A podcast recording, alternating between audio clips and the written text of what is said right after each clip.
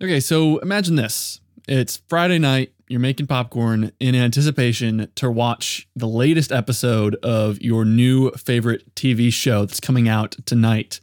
You plop down on the couch with some friends, some family, whatever. You open up the streaming platform that the show's on, and to your horror, you learn that there's no new episode this week for this show. So you're shocked, you're upset, you probably find something different to watch, you replace that favorite TV show with a different show. Now, thankfully, this never really happens to us as we watch big, you know, consumer TV shows, but we do it all the time to our B2B podcast audiences. We get into a consistent release schedule, but then skip one or two or three weeks, maybe. Maybe even we don't ever implement a consistent release schedule and we just put out episodes sporadically based on when we have an episode ready or whenever it's convenient for our marketing team. And so, what that does to our audience is they never know when to expect a new episode. This makes it harder for them to put this podcast into their weekly rhythms or their monthly routine or their daily routine. It makes it harder for us as a podcast to grow. And it maybe is even damaging to our brand. So, this week we're talking about consistent podcast release schedules. We'll split it up into two parts. First, we'll talk about maybe why this is important, why you should have a consistent release schedule for your podcast. And then, secondly, we'll talk about a few things that you can implement in your podcast to help you get that consistent release schedule. So, that's on this episode of Better B2B Podcasts.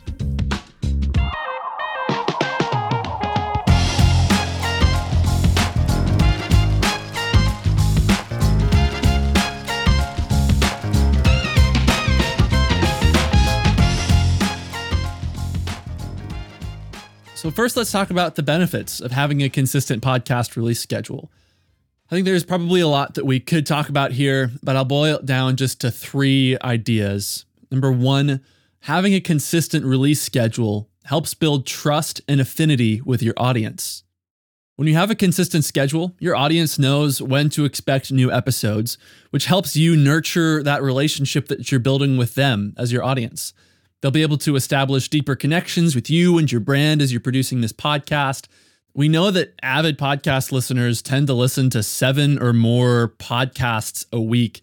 And if we create consistent content for them, then they'll be able to fit our podcast into their routine, into their lineup of podcasts that they're listening to every week, which again helps us nurture a great relationship with them, which helps build trust and affinity with our audience. Secondly, a consistent podcast schedule will help ramp up your growth for your B2B podcast. Regularly updated content attracts new listeners while retaining your current audience. It leads to this compounding effect where, as your audience stays and through word of mouth invites more people to listen to the podcast, your new content is also going to help new listeners come to the podcast.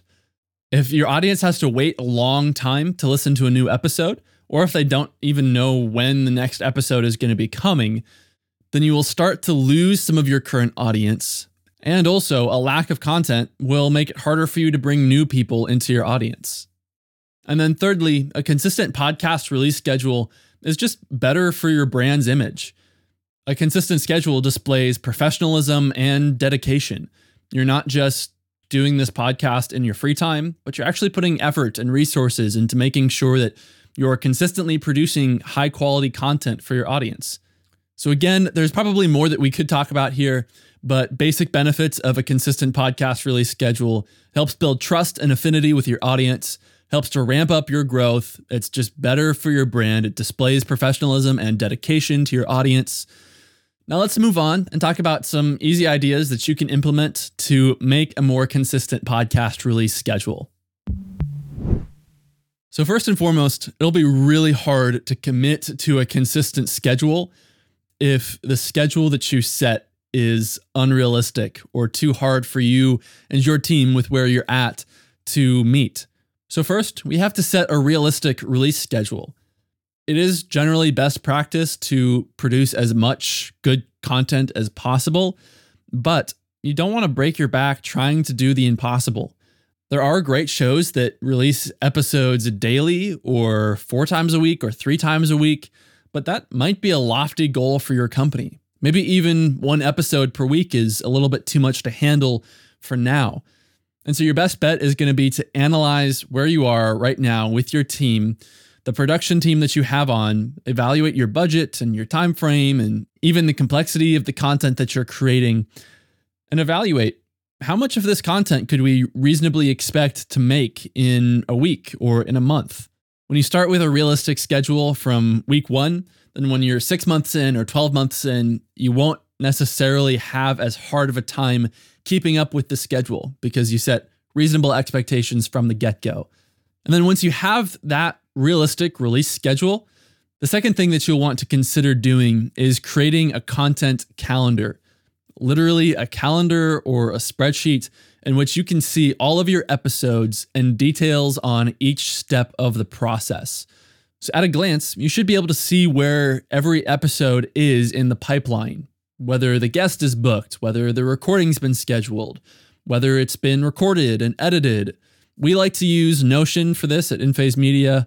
It lets us combine the calendar with the task management, with also linking to workflows and stuff like that. But whether you use Notion or Airtable or a Google Calendar or a spreadsheet, having a written out, documented content calendar where everybody on the team can see where every episode is in the pipeline will let you see what's holding up the schedule and how you can get ahead as you move into the coming weeks. And make sure that nothing gets dropped that would prevent an episode from going out on time. And then the last tip that I would offer to help you make a more consistent podcast release schedule would be batch recording. Often we found that recording podcasts is where the holdup is. We can consistently book guests, we can edit whenever, we can create show notes and stuff like that pretty quickly and easily and on anybody's time. But recordings take time to schedule, they take time to do, often, especially if you have some kind of business executive leading the show, hosting the show, along with business executive guests then it's hard to find time to actually record episodes. So if you charge through a lot of episodes in one sitting or in a relatively short amount of time, then it will allow the rest of the team to work from a backlog of episodes. So rather than trying to record, edit, finalize, and publish episodes 48 hours from their scheduled release, if you have a big backlog of recordings, then the rest of the production team, like your editors and your writers and your graphic designers, can work on the episodes one by one, week by week, day by day, whatever that looks like in your context. So set a realistic release schedule, create a content calendar, batch record episodes, and you should be able to stay on top of your podcast production so that you can build trust and affinity with your audience ramp up your growth, and just display your brand's professionalism and dedication to your audience. As we close, I want to leave with, I think, a really important caveat to this consistency conversation, which is that quality is still more important. Perfection isn't the goal, so don't let perfectionism stop you from producing a consistent podcast. Don't let that get in the way of you delivering content to your audience. But the goal is to produce good, consistent content. Because while quality, consistent content does help build trust and affinity with your audience and ramp up your growth, and it's better for your brand, crappy, consistent content does the exact opposite. It makes your audience like you less. It's going to make you lose audience, and it's not going to look good for your brand, for your business. And so while we do want consistent content, it's okay to take some time off rather than rushing bad episodes. We see big creators, even large brands, hold off release of videos or podcasts or TV shows or movies just to make sure that the content that is being delivered is actually good, is actually valuable to your audience. And that's why I think it's especially important to get the process down to create a consistent release schedule because when the process is there, when all of the pieces are there, then you'll be able to consistently deliver high quality content. But again, it is okay to take an episode off or a couple of episodes off rather than pushing out bad episodes just in the name of consistency. So that's the end of this episode of Better B2B Podcasts. I hope you've enjoyed. I hope it's been valuable to you. This is a show that I've tried to be really consistent with. We are 10 episodes in now. I've got another 16 episodes planned. And so I hope that you continue to find value from this show as you create your B2B podcast. If you'd like to talk more, have any questions for me, you can connect with me on LinkedIn or you can shoot me an email at jared at inphasemedia.co. Otherwise, I look forward to talking with you on the very next episode of Better B2B Podcasts.